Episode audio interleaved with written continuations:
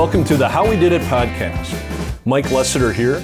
Today's interview is with Amity Technologies' Howard Dahl, part of the one of the most important farm equipment families our industry has seen. Having done several stories and interviews with Howard over the years, we would describe him as a Southern gentleman type. But that doesn't really seem to fit all that well for a North Dakota guy. Perhaps a village elder works best. Either way, we're talking about a calm demeanor from a sage leader we respect, who has seen it all and who openly and willingly shares to help his fellow man. And for a fresh approach with Howard, and for you as well, today's recording is presented through the Q&A of our own Daryl Brugink, a longtime executive editor and publisher in our ag division. So Steiger went from 2 million to 105 million of sales in six years. And the factory sits uh, less than a mile from where we're sitting right now. And it's just, for me, a great deal of personal satisfaction to see the Steiger name still on Case tractors throughout the world and to see Bobcats uh, everywhere I go in the world. That's Howard Dahl talking about how his family, with the Bobcat loader and the Steiger tractor, among others, secured their heritage in farm equipment history even before he launched the Concord air drill. Today, he and his brother Brian lead Amity and several related companies, including a joint venture with AGCO. Daryl dropped in to see Howard in Fargo during his recent six state journey. They met for the morning interview in Howard's second story office at the Amity building in Fargo. What follows today is the best of that conversation, including stories of innovation, business, exports, family, M&A, and life lessons too. It's a great dialogue with lots of historic names throughout. Howard's grandfather, E.G. Melroe, Uncle Les Melroe, Father Eugene Dahl, the Keller brothers, the Christensens, and some famous equipment brands that many of you won't realize had origins in the Melroe and Dahl family tree. It's a great dialogue with lots of historic names throughout. Got to say thanks to Osmundson Manufacturing for their continued support as we enter the very last leg of this series. So let's get on with it. The How We Did It Conversations podcast with third generation farm equipment leader Howard Dahl and the questions of Daryl Brugink. Okay. Howard, just go ahead and kind of introduce yourself on camera, just and just a few words about what you do at the company and uh, a little bit about the company itself. So, well, I started the company, predecessor company Concord mm-hmm. Incorporated, actually been at this address since April 23rd, 1979. Uh, after we sold Concord to Case Corporation, the same day we sold it, we started a new company called Amity Technology. We could not keep the name Concord because Case wanted it, but Amity means the same as Concord. It means harmony, mutual agreement, partnership, working together. So it, Amity and Concord are synonyms. And uh, with Amity, we primarily built sugar beet equipment in our early years. Mm-hmm. And that's still the major product we have is sugar beet harvesting gotcha. equipment. And now you've got yourself and your brother. My brother Brian, Brian yeah. Right, and uh, and you started Concord back in 1977, and Amity was yeah. after Concord. Yeah, so my brother and I have been partners uh, really since uh, August 31st, 1977, and he was still a college student at the time, but I wanted him as a, a partner in the business. Talk about what Amity manufactures today around, you know, here in the U.S. and distributing throughout the world.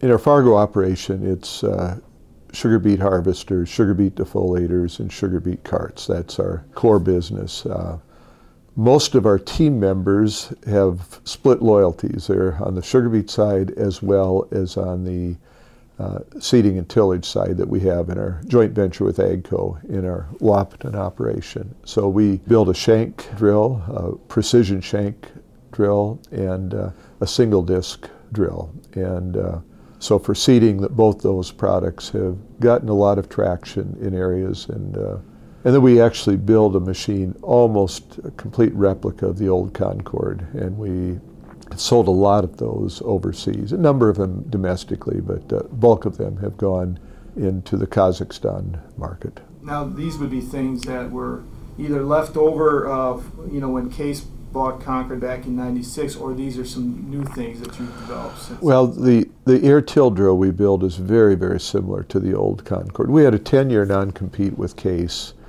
and won't go into all the details of that, but uh, we clearly honored it, and then in 2007, uh, we got back into the air seeder business in a slow way at, at first. Uh, we built a double disc drill, a very conventional one, as well as a comparable product to the old Concord. Then developed our single disc drill, which we have uh, running in a lot of uh, countries right now. And, uh, and obviously, there's a big difference from 1996. There's a lot of different companies building air seeders now and building large air seeders. It, uh, it was very different in 1996 when we sold the Case.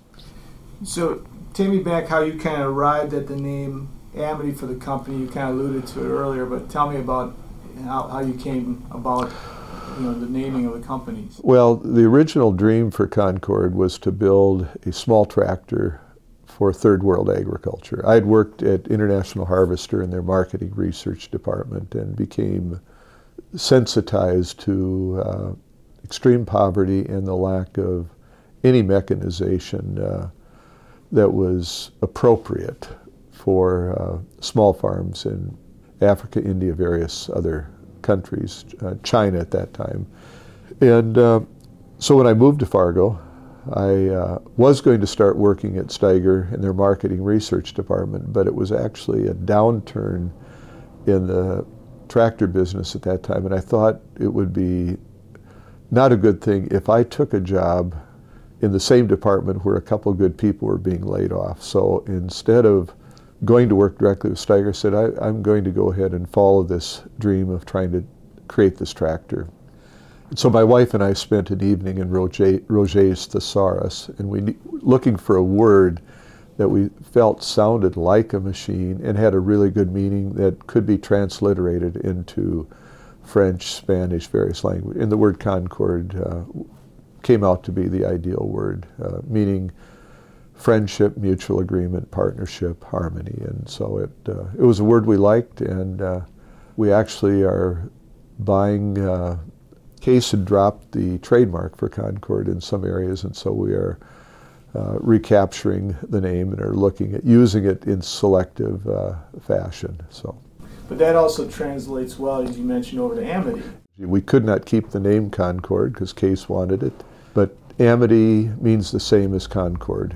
Concord sounds a little more robust, Amity a little softer, but uh, it's but we we like uh, and we try to carry out the meaning of both words in all our relationships with our employees and customers, uh, looking at each relationship uh, very seriously.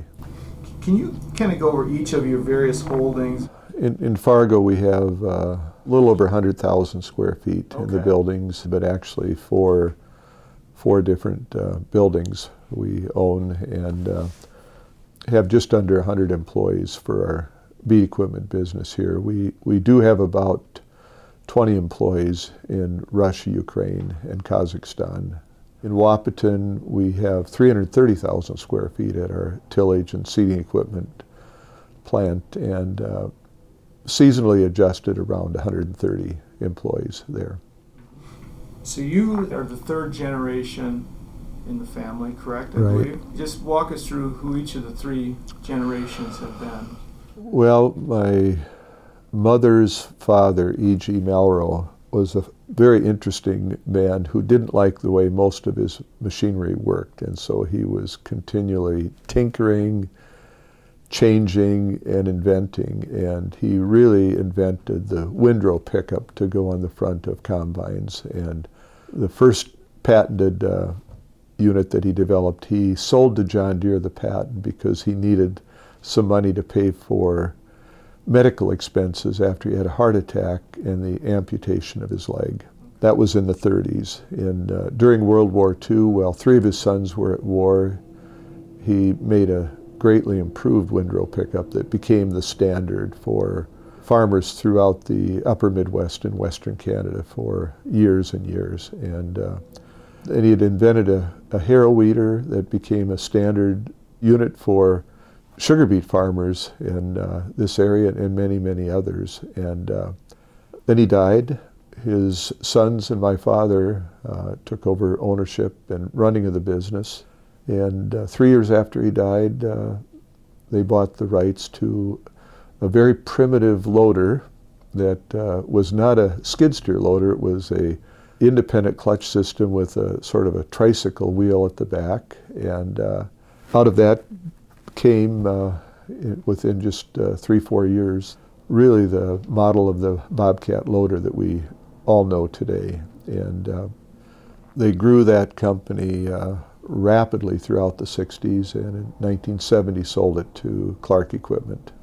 And uh, about the same time it was sold, my Uncle Les bought control of Steiger Tractor, which, which was a uh, very small company doing about $2 million revenue. And uh, my Uncle Les basically uh, exhausted his resources after a year, and he persuaded my father uh, to come in as a major investor, CEO.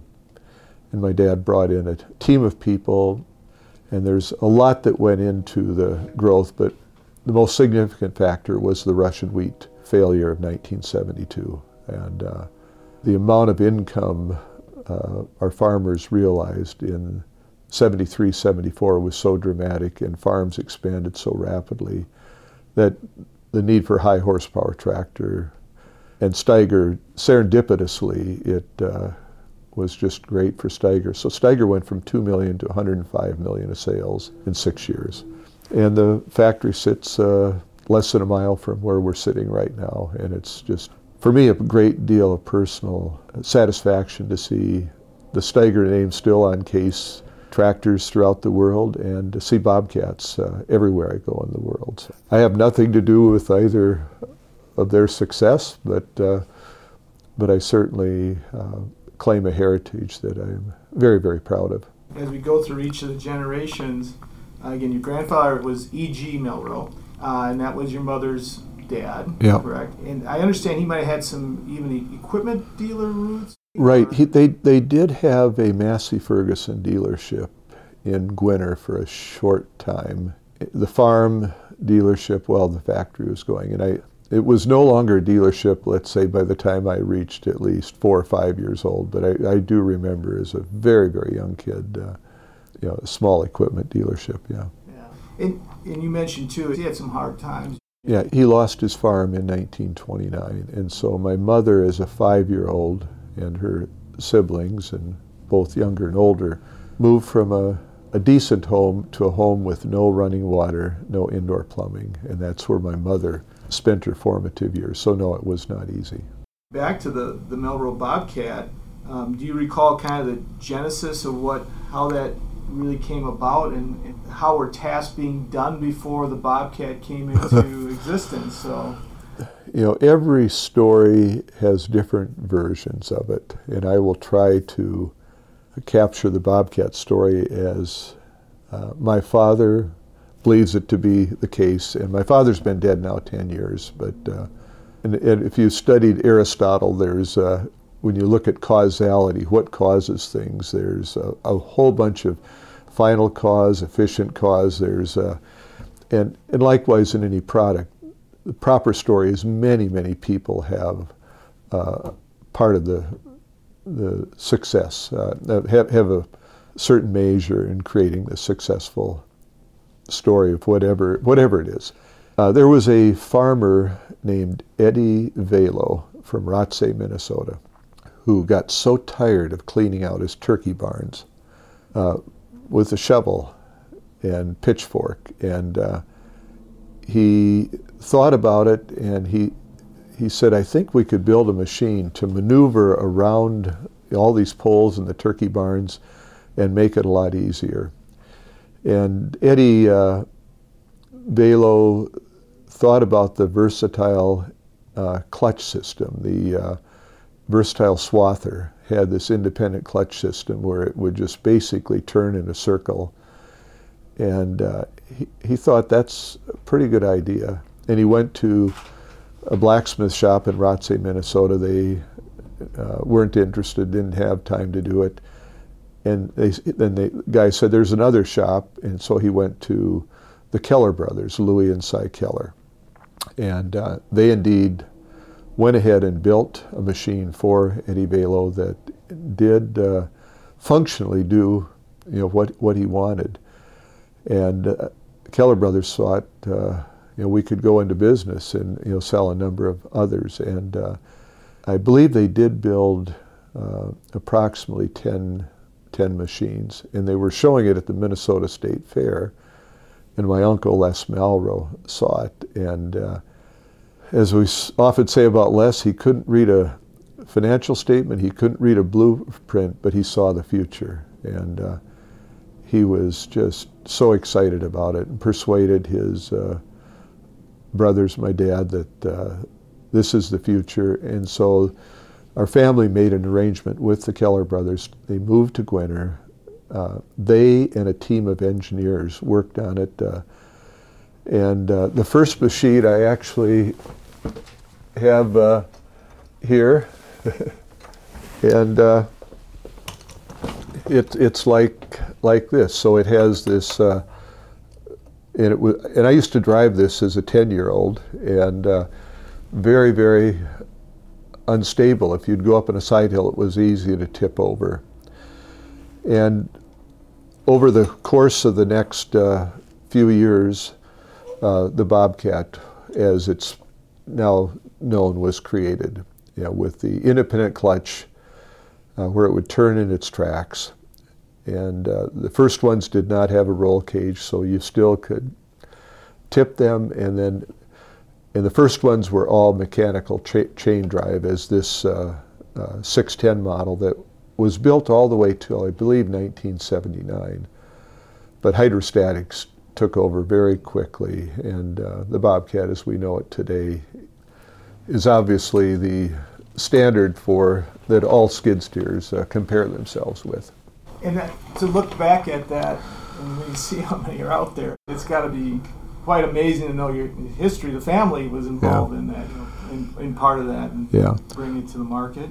well, it's clear the uh, the fina- the Melroe family committed the finances to make it possible, and there were times they questioned whether this was a smart decision because it did take a lot of resources, but. Uh, Today, there are, I believe, 1.4 million bobcats that have been built, and uh, it's still by far the dominant uh, player in, in the market. So. Well, then your, your dad and your uncle, they more or less, their claim to fame is with Steiger. And my understanding is they, they kind of, in just five years, took it from sales of 2 million to 105 million. So, what do you recall of, of that as far as what they were able to do with Steiger and, and why they were able to to, to grow it like they did? Well, my uncle Les basically took, and, and the Bobcat company was sold for a lot of money. In, in today's dollars, it was a very high sum. But my uncle Les was completely out of money within 12 months, buying a thousand head of Charolais cattle, uh, real estate in Phoenix, Steiger, and, and, who knows what else. And he came to my dad and said, "We can't even complete a tractor." And so I've read the uh, transcripts of a antitrust lawsuit uh, that Steiger was involved in, an International Harvester. I actually sat in the case in in Chicago in '75. But as I recently reread the transcripts, on day one when Dad went into Steiger, he had to guarantee six million dollars of credit just to keep the company going. In today's dollars, six million dollars, and he took no salary and uh, most importantly, hired a team of people that he just believed in deeply. And uh, uh, Jack Johnson had been head of uh, production for Bobcat. Uh, Len Otte had been close friend of Dad's and head of uh, uh, purchasing, and then became president of Wilrich. And Dad said, "I'm not going to go into this and make all the financial commitment without a team of people." So when Jack Len and a couple others agreed to come on board. He made the commitment financially, and he told me I'm going to risk uh, my fortune on this, but uh, he s- said blood is thicker than water, and I need to help my brother-in-law. And so it was a real challenge at first, but uh, because of a great team of people, they uh, became the leader in four-wheel drive tractors. You had mentioned that your, your dad died in 2008 are there some specific lessons or, or traits that he kind of left with you that you learned from him? So, all who knew him uh, would agree with my cousin David, who became treasurer of Bremer Bank in uh, uh, the Twin Cities. And at, at Dad's funeral, David came to me and he said, Your dad is the only person I've known in my entire life who I never heard a bad word said about, and I never heard him say a bad word about anybody. And I thought about that, and that is a very profound statement. Uh, he was very, very smart. He was a math and chemistry major, uh, chemical engineering major at uh, Michigan State. His uh, class was drafted into the infantry, but because of his skill set, he became a cryptographer at the Battle of the Bulge and uh, um, still could do calculus at the age of 75. And uh, but uh, but very uh, very quiet in the way in which he did his leadership. He felt his role was a coach to put the right team on the field and uh, just to make sure he had the right people. And then a big part of his role was to encourage them. And then when the tough decisions needed to be made, uh, he was there to make them. What attracted you to wanting to continue in the you know, with the family and be the next generation. And, and didn't have any expectations like that. I I was originally I'd, I'd finished a master's degree in philosophy of religion, thinking I wanted to teach, and uh, by working at International Harvester in their marketing research department, became really interested in global agriculture, and uh, so I guess part of it is DNA. I grew up in this family of uh, equipment manufacturers, but part of it was seeing uh, that food production could be a, a, wonderful thing to give assistance to. And, and so those uh, factors uh, resulted in a change of career, but I actually did continue to teach for four years while starting Concord uh, at Concordia College locally. Parent each of the generations as far as their their style or their business style and maybe what each learned from each other. So, well, my observations of the Bobcat Company would all be as uh, a very young child, going out taking uh, uh, lunch to my uncles and hired men when they were combining because our family had a very large farm and that supported the the Melroe factory in the early years.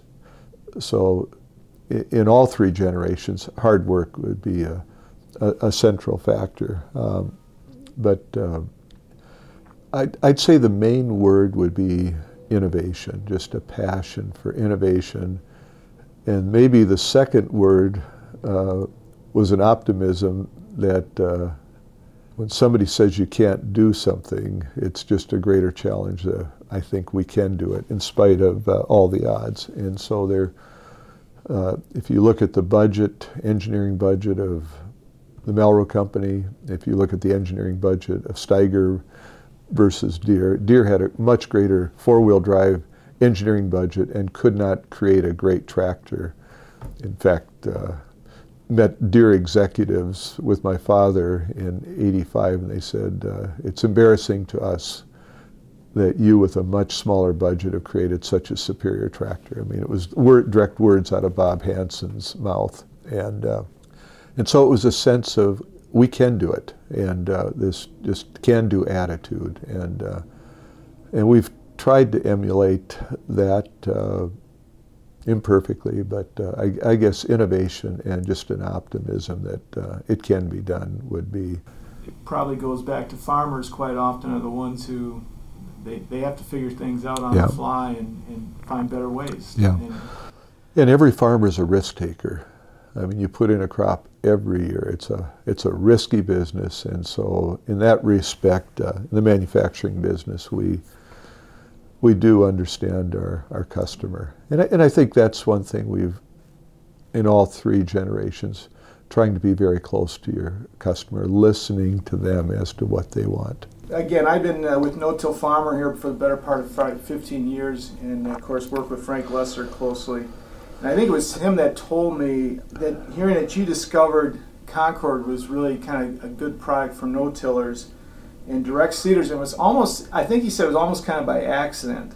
So I don't know if you can recall kind of what happened or you know, Yeah, what that was. So. I absolutely uh, can recall, and uh, coincidentally, just a couple days ago, the board members, founding board members of the Manitoba North Dakota No-Till Association, were meeting at Joe and Jean Breker's lodge, uh, just about an hour from here, a little over an hour from here, and uh, a number of them that I knew very well called to greet me, but I, I was tied up in meetings and uh, finally talked to one person at the end of the day, and it was just an incredible reunion for these people to get together on a dream that they created in uh, late 70s, 1980, somewhere in, in that area. Well, I was asked to speak at the Manitoba North Dakota No-Till Association meeting I, in Minot. I believe it was 82, and I was not aware at that time that our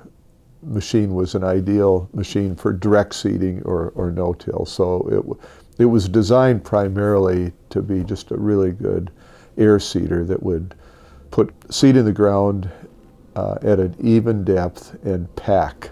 Uh, most of the air seeders to that time did not have adequate packing, and so our patented breakthrough was our packing system. And uh, yeah, so it was. Uh, it wasn't designed from day one to we're going after the no-till market, but uh, a large percentage of the uh, leaders of the Manitoba, North Dakota, and then in, in Saskatchewan, the Saskatchewan, and Al- Alberta as well. So I spoke at many of their conventions over the years and uh, gradually became uh, fully aware of the of the merits of the product we'd created. So would you say that you know no-till really played a pretty big role in the growth of your seeders here and even in overseas? And, and Yeah. likewise, do you feel like it uh, helped with the growth of no-till as well? Your your equipment. Well, I, I don't think there's any any question. I, I have a lot of anecdotes of uh, individuals that I'd known for a lot of years that uh, would come to me and say, "I watched my neighbor with your machine, year one, year two, year three, year four. I knew he was going to fail. I knew it just couldn't work." uh, as he was doing no tillage and just planting into the previous crop, re- crop residue, I, I knew he was going to fail. And after six years of him having better crops than me, I finally bought your machine.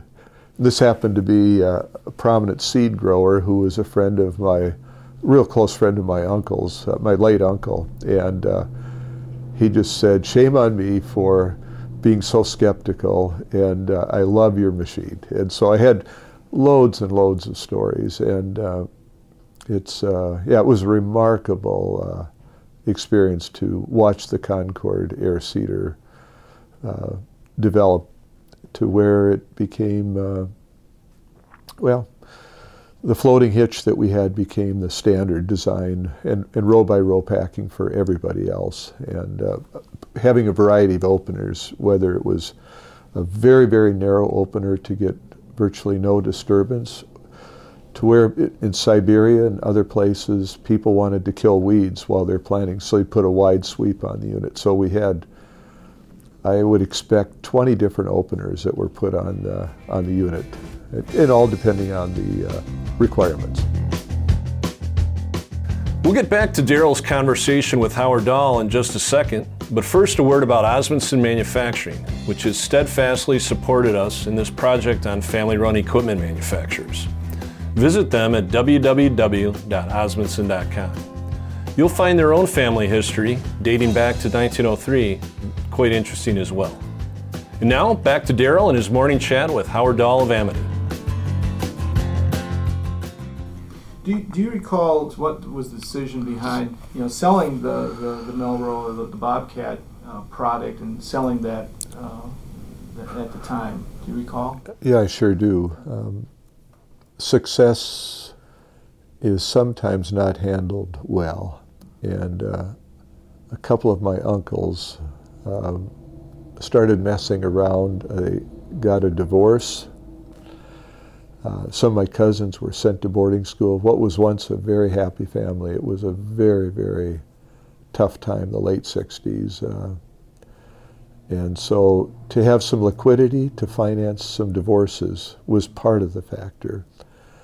But I think part of the factor was uh, realizing all of a sudden you have a global company and can we really do all that's necessary and uh, but I was not involved in any of the decision making I just know what my dad said and it was a divided opinion. My dad did not want to sell and at least one of my mom's brothers did not want to sell. And so there were five votes and uh, the uh, decision was made to sell. But uh, I'd say a big part of it was some uh, realization that either you needed to do an IPO uh, or bring in some adva- to, to grow the business to what it really could become. I understand even before the Bobcat, there were like I think you alluded to some of these were several inventions that of came off that Melroe farm. Can you recall some of the products innovations that just came off that off that farm? Well, off the farm really would have been just the windrow pickup and the and the harrow uh, weeder. There were some other products that the Melroe company, and some they bought. The spray coop. Uh, there was a farmer from North Dakota who had invented uh, the spray coop, and it was pretty crude when the Melroe company bought it, but grew it to be a significant uh, product. The Wright and plow, again, uh, Ed Wright from Cooperstown, North Dakota, sold his business. It became part of the Melroe product offering. Uh, there was a grain drill that eventually became, I believe, part of Lilliston Corporation. And uh, so there were a number of other products added to, but the Bobcat dwarfed everything else. And so Clark Equipment eventually uh, realized the uh, all the farm equipment uh, was uh, such a tiny part that they divested themselves of, of each of the products going to Concord, and that you kind of talked a little bit too. That's a vision that it kind of stemmed from your personal experience at International Harvester um, and working abroad too. So tell me about how that all came about again. Try to shorten the, whole story, but uh, when we moved here in 77 and worked on a small tractor project, it just coincidentally, my dad always liked to have farmland that he could drive out and see crops growing. And so when they moved to Fargo, he bought a couple quarters of land just outside of Fargo.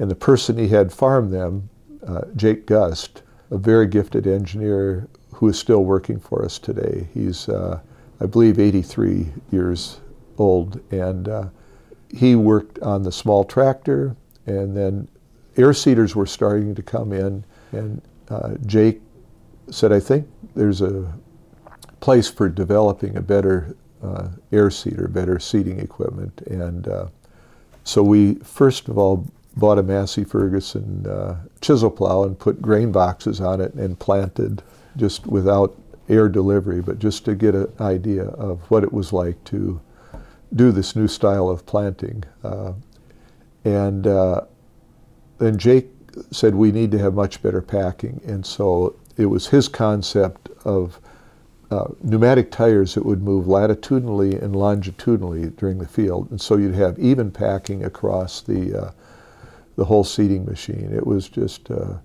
a great uh, breakthrough in thinking, and so we built a prototype in 81, but we didn't have a floating hitch on that prototype. We were looking at some hydraulic mechanism to level the hitch. And uh, so the first few we had some problems with, but after we did the floating hitch, uh, we, we knew that we had something very special. Um, for the air delivery, uh, uh our VP of Sales and Marketing, Daryl Justison, who just retired uh, a year ago, had been sales manager in the U.S. for Prasco.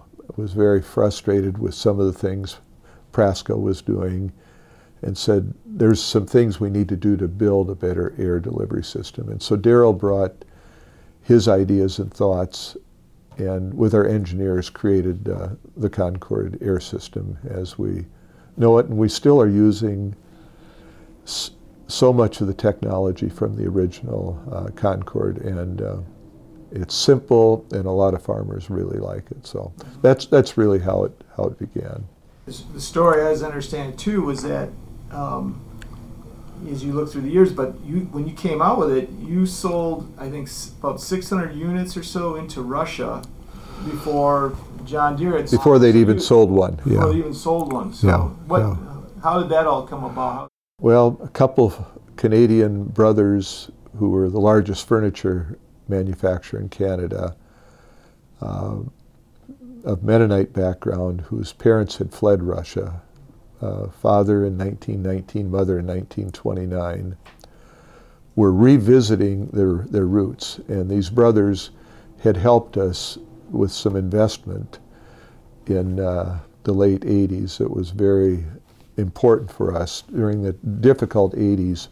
And they were visiting uh, their ancestral uh, homes. And, uh, and in doing that, met a uh, agricultural soil scientist who said, We need much better seeding equipment in Russia. We desperately need. Uh, and so we shipped five units over in the fall of 1991, and they were very, very successful. Now, we had been doing work in Czechoslovakia in 87, 88, 89, before the Berlin Wall fell, and had, uh, in fact, I spoke to the National Academy of Sciences in Prague, uh, Czechoslovakia, in 87 on no-till farming.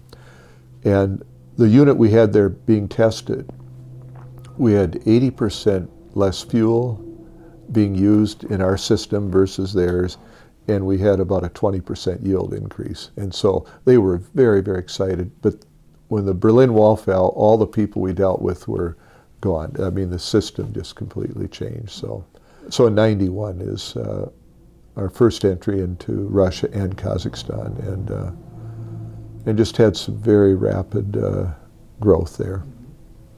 As we take up to 96, what what happened in 96 that at that point led to the decision to you know to sell look at the years coming up to it and get coming into 96 so Well, again, this is uh, a lot of voices in the room, but on June 12th, 1995, Case came into my office, which was just uh, a block west of here at that time. We still had this building, but we also we were growing so rapidly. We had a much bigger building just to the west here, and uh, Case came in in the morning and said, "We're really interested in buying your company."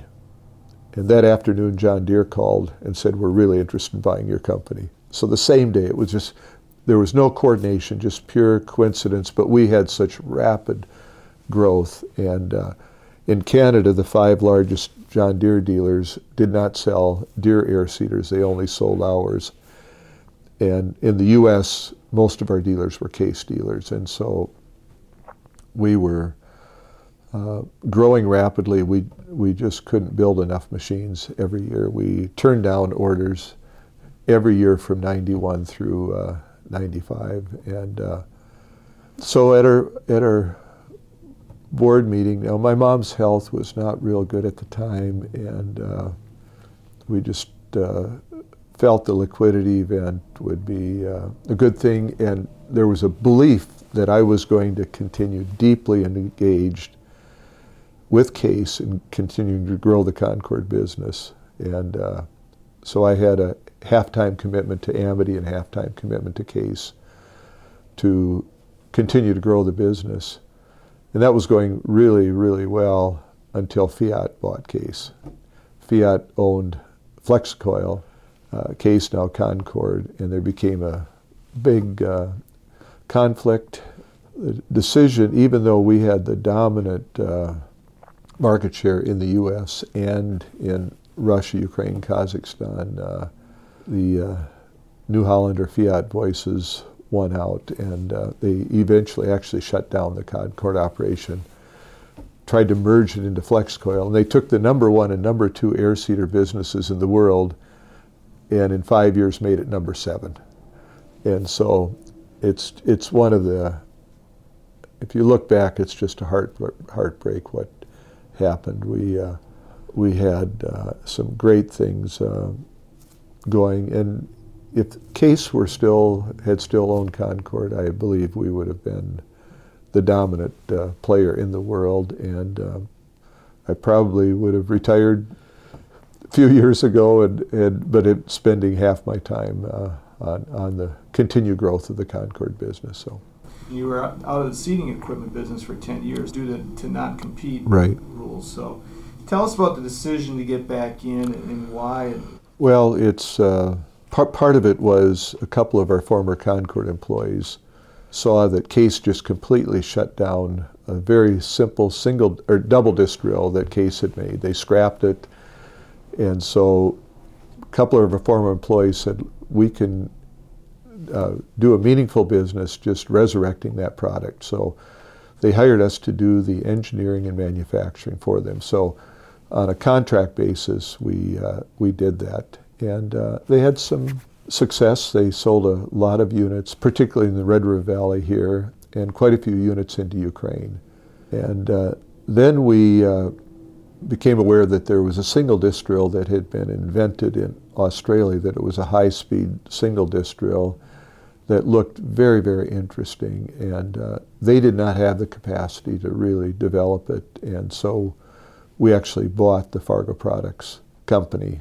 And uh, and their key, key, key, people, Jack Oberlander, who had been our service manager at Concord and was president of Fargo Products, and Gene Breker, his uh, partner, and Peter Christensen was uh, of Titan was the main owner of Fargo Products. So we uh, purchased Fargo Products, and uh, and at that point was got back into the air seeder business. Well, let's maybe look at little history and timeline with the you know the most recent companies. So you were you had the founding of Amity, Wilrich, and, and Wishek, right? Wilrich we bought okay. out of bankruptcy uh, with my brother and I and two other partners in, in 2001. Wilrich had lost a lot of money, and uh, I think most people had given up on it. And uh, we uh, purchased it in uh, 2001 out of bankruptcy. We're able to turn it around very slowly and uh, and because of significant export business beginning in about uh, 2005, saw the business do very well.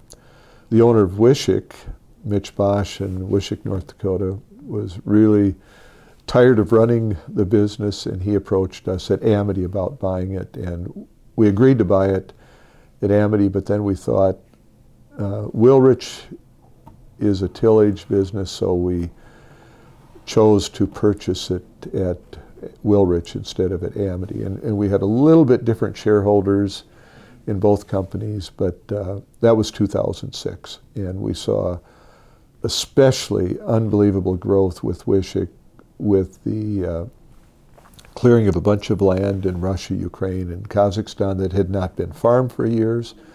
And then when CRP ground went out of uh, uh, CRP into production. The Wishek was an ideal heavy disc to go into that CRP ground and uh, reclaim it. So uh, we had uh, some remarkable sales uh, with, with, that. And uh, we had to shut down the Wishek operation, unfortunately, and moved it into our Wahpeton operation. The founding of Amity, it happened pretty much almost immediately after Concord. The same day. The same day we sold to Case. We Case wasn't interested in our sugar beet equipment, and so we uh, started Amity the same day. Mm-hmm. Interesting. So that, that obviously took some planning uh, yeah. once you knew that you were going to be selling and yeah. and be ready to move. So how, what was that process like? Was it difficult to, to make be ready to make that transition to a new company? Well, we, we had bought the sugar beet equipment company a year before, so we and, and we had done some manufacturing for them, but but as for actually owning the sugar beet equipment, uh, Concord owned the sugar beet equipment for one year before we sold the Case. But Case was not interested in the sugar beet equipment, so we uh, had to do something with it, and so that's why we started Amity the same day. Right. And then uh, talk about Fargo products again. 2007, we bought Fargo products. And the reason behind uh, and, and, what they brought to the table for you. What was the air seeding technology? Uh, you know, a lot of the uh, vestige of the uh, Concord technology was there, and then the single disc drill uh, became part of it.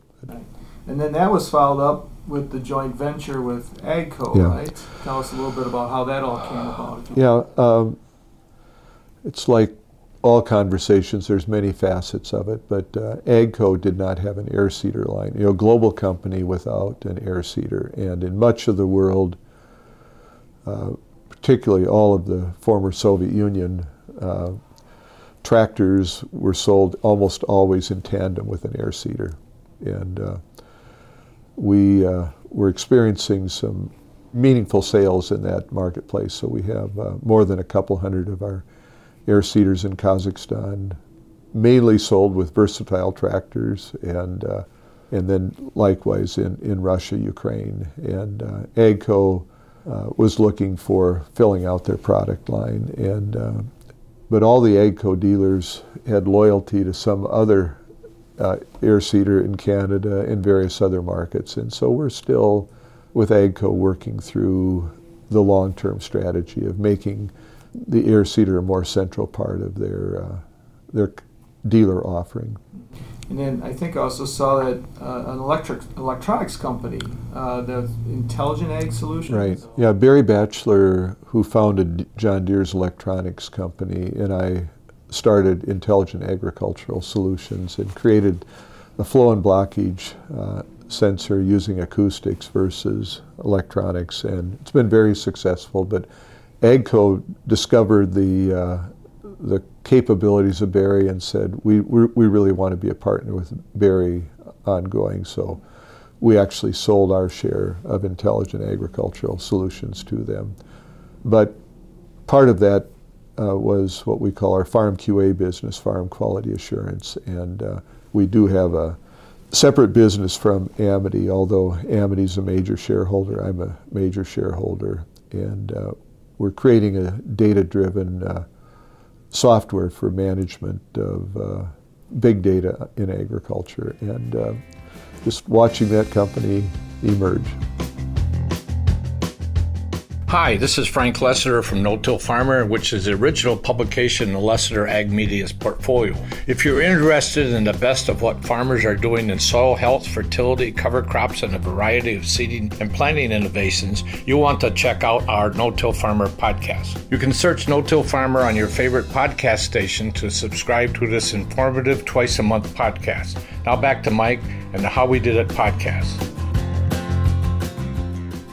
the Russia thing is, is quite interesting. How you really seized into the, in, into that market. You were probably one of the first Americans, if I understand right, to do any business there, right. and that started way back when. Fall of '91. Fall of '91, and you, you you got a lot of units in there immediately.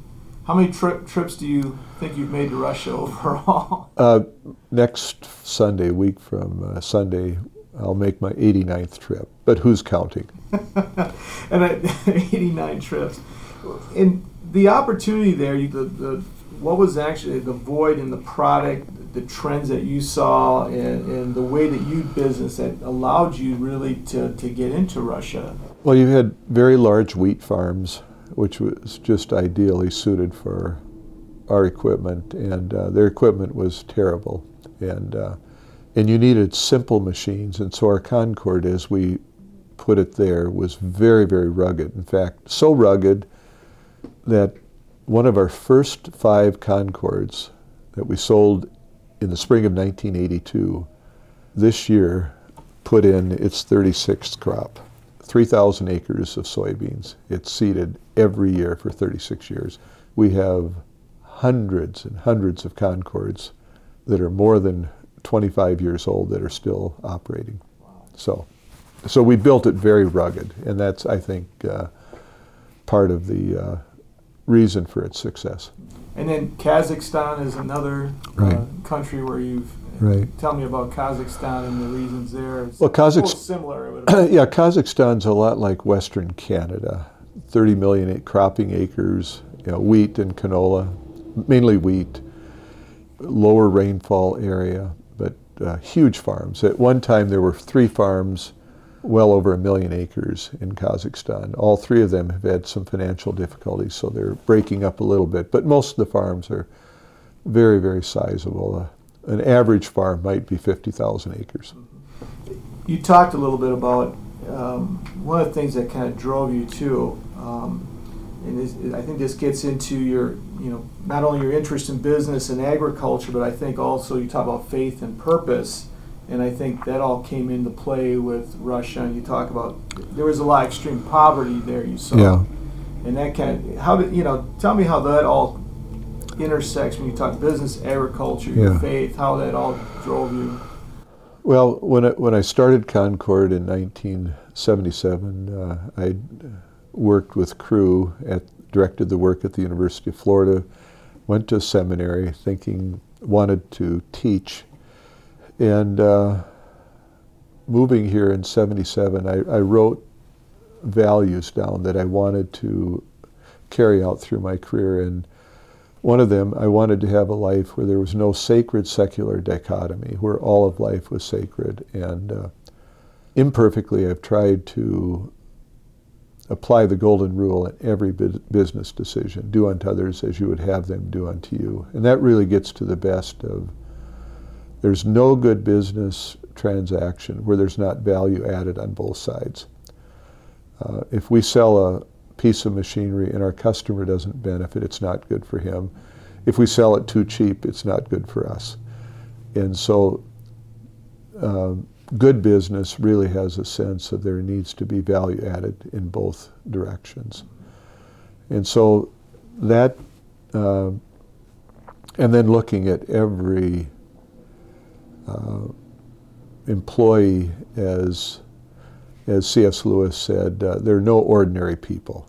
Every person's created in the image of God. And so one of our values is to have no white collar, blue collar dichotomy in our company. So yesterday I had an employee luncheon that's almost like a quarterly board meeting. Every quarter I have a meeting with all our employees. I, I tell them same information I'd speak to our board about, where the business is at, some of the challenges, some of the victories, and then let them ask any questions they want about anything. And uh, and so it's valuing the employees as uh, significant parts of all that we do.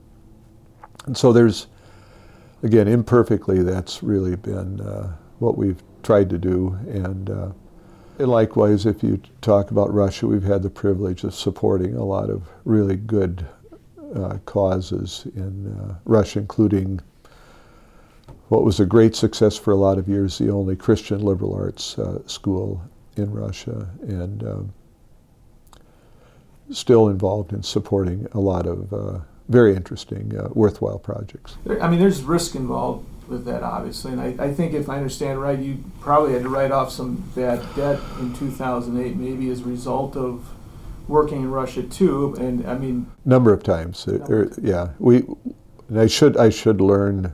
And sometimes I'm, I'm a little too trusting of some people, and so we've we've probably given more credit than uh, it might be an exaggeration, but perhaps we've given more uh, credit than even a Deere or Case or Agco in in some cases, and. Uh, probably goes back to wanting to see the best in people. yeah, and in the aggregate, it's it's worked out well. If you look at the total that we've written off over 27 years now, it's it's very very small percentage. Going back to the AGCO joint venture, um, why was the, the joint venture approach again, which you felt that was most attractive for your product? Well, I was deeply afraid if we sold to Agco like we'd sold the Case, the business could be destroyed.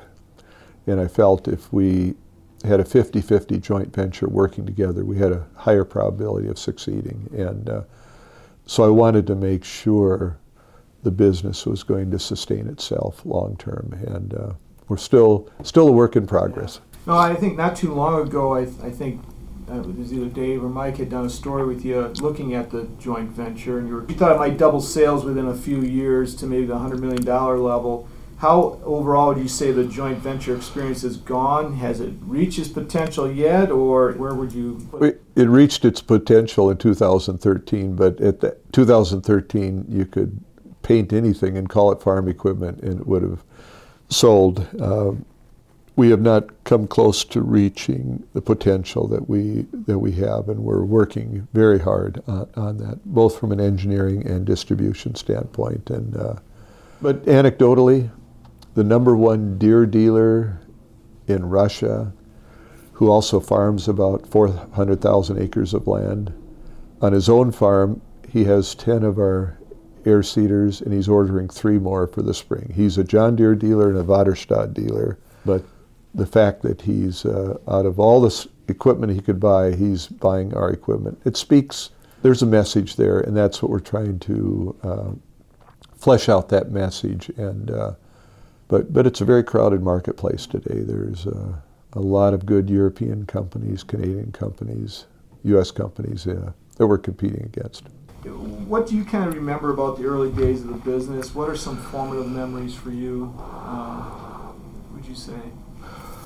Most formative, our bank called our line of credit in 1987, November 20th. It was a bleak time in the farm machinery business, and uh, I prayed and fasted for two and a half days, and uh, only one message came out of it do unto others as you would have them do unto you. So I wrote a letter to the 238 people that we owed money to, and I said, You all can uh, force a bankruptcy, and you'll likely get nothing. I believe our product is just on the verge of taking off, and uh, we'd be prepared to give you preferred shares in our company.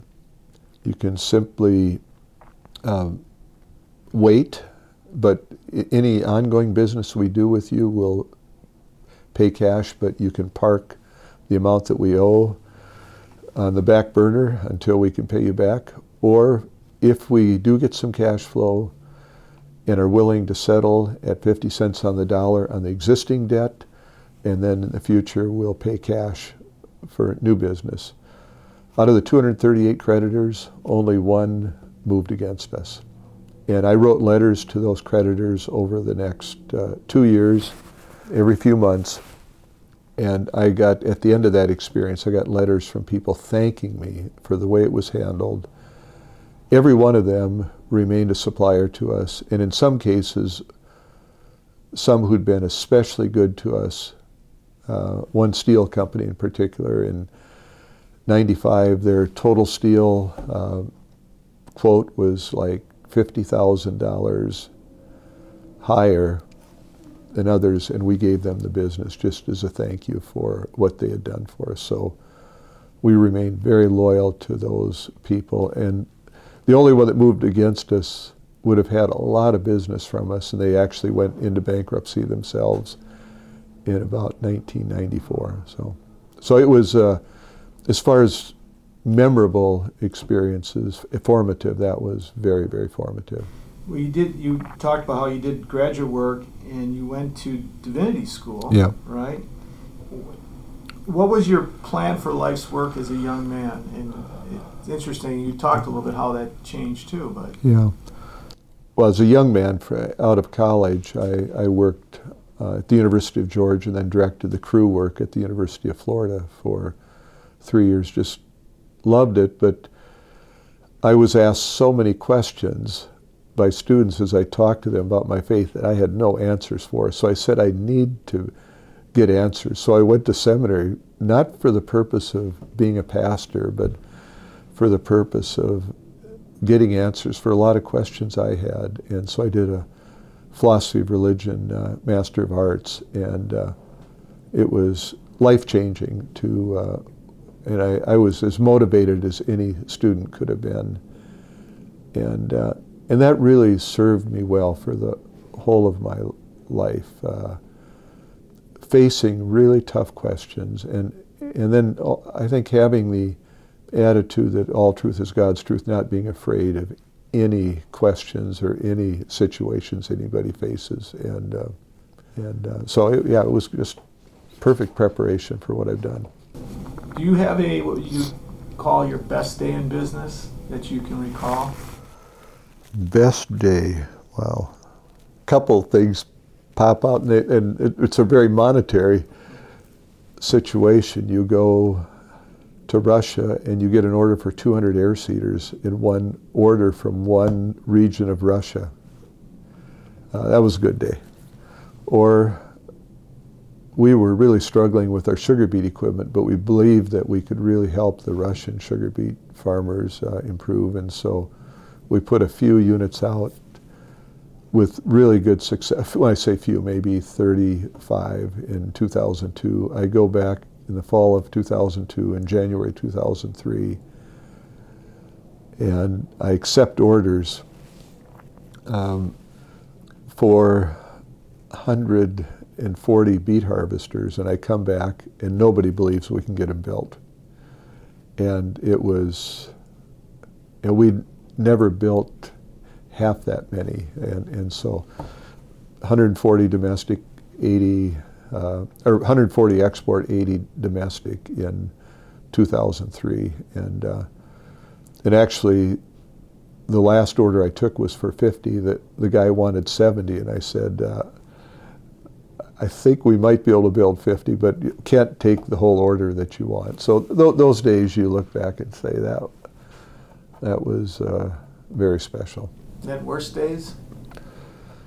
Well, bank calling your line of credit, and uh, and I think uh, cereal warranty issues in 1998. we put out a bunch of beet harvesters that during pre-harvest I realized we had some problems, and I went out personally to five or six farmers to find out what the problem was, and uh, and the, the, warranty cost we had was uh, staggering. It was, and uh, and we felt to regain trust with those farmers, we needed to do more than just repair the problems. We needed to make some improvements, which we did. So instead of it being a four hundred thousand dollar warranty cost at that time, it became eight hundred thousand because we again, do unto others as you would have them do unto you. We caused some pain for farmers, and we wanted to make sure that they were uh, really satisfied with our, our work. Right, right. What were the things that your father and grandfather probably taught you that you've applied to business and uh, that you would hope is followed in the future? Listen well to your customer and, and make sure you have uh, something that is a value add for your for your customer. Um, but uh, Dad, even on his deathbed in hospice care, wanted to know what are you doing that's new, and so never being contented with where you are, but always there's got to be ways to improve and make things better. So make sure you're always looking at uh, the improvements. As we go back to your dad, I, I uh, Dave Kanicki, who's our senior editor at Farm Equipment, and Mike Lessiter had told me you shared a story about a, a preamble, I think, that your dad wrote on every contract um, that lawyers would have advised him probably not to do. Yeah. And can you tell us about that? Yeah, he, he said a lot of the contract, he, well, he, he said business stopped being fun in about 1965 when no longer a handshake and I give you my word, I'm going to do this. So, in at least in rural America, there was a sense that uh, your word is your bond. And if you had a choice of being an honorable person with a great reputation or having $10 million, you would have taken the honorable reputation. And uh, he, he uses the year 1965 to say things, and maybe part of it was the Bobcat was growing so rapidly all over the world, and uh, contracts were becoming much more necessary. Uh, but a number of times, if we get this big contract, even when we sold a Case, and uh, he'd say, I want to be able to write something. This is the intention of the contract. This is what we're trying to do. And he always had the view, even when we, uh, uh, he, he was dead already, but when we did our deal with uh, AGCO, his, his uh, thoughts were, were central in that five years from now, we want to look back on this contract and say it was a win win. He, he, he said anybody who tries to have a win lose on a contract, it's going to be a bad thing. And uh, so he always tried to express this. The only reason for this contract, it has to be best for both sides. And we need to make sure that five years from now we can look back and say we're glad we did this. And so a lot of people think I need to get everything I can out of this contract, and uh, if it goes bad in five years, I'll have won. And so that, that's really the part of his thinking about a preamble. Interesting. What about your life's work in the business and probably at the very end of your career? Um, do you think you're going to be most proud of? I, I would uh, I would say a lot of deep relationships uh, with both employees, dealers, and farmers. Uh, relationships that have been built uh, in many places that uh, it's more than just a transaction. There's a friendship, and so I, I'd, I'd say a lot of incredibly special friendships that. Uh, um, and, and and that's that really came from Dad. He uh, he said if you can work in a company with people that are friends, and you can sell to dealers who are friends and farmers who become friends, uh, that's that makes business extra special.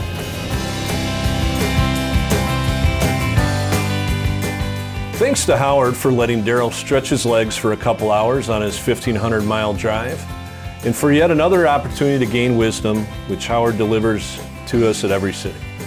And a word of thanks to Osmundson Manufacturing for supporting our time, travel, and production as we wrap up phase one of these interview projects, which have been great fun for me personally. Give them a look at www.osmundson.com. A special thanks again to Daryl for his excellent interview, and once again to Joe Kinsley at Lessiter Media for his stellar editing work. Till next time, I'm Mike Lessiter of Farm Equipment and No Till Farmer, signing out on How We Did It Conversations with Ag Equipment's Entrepreneurs.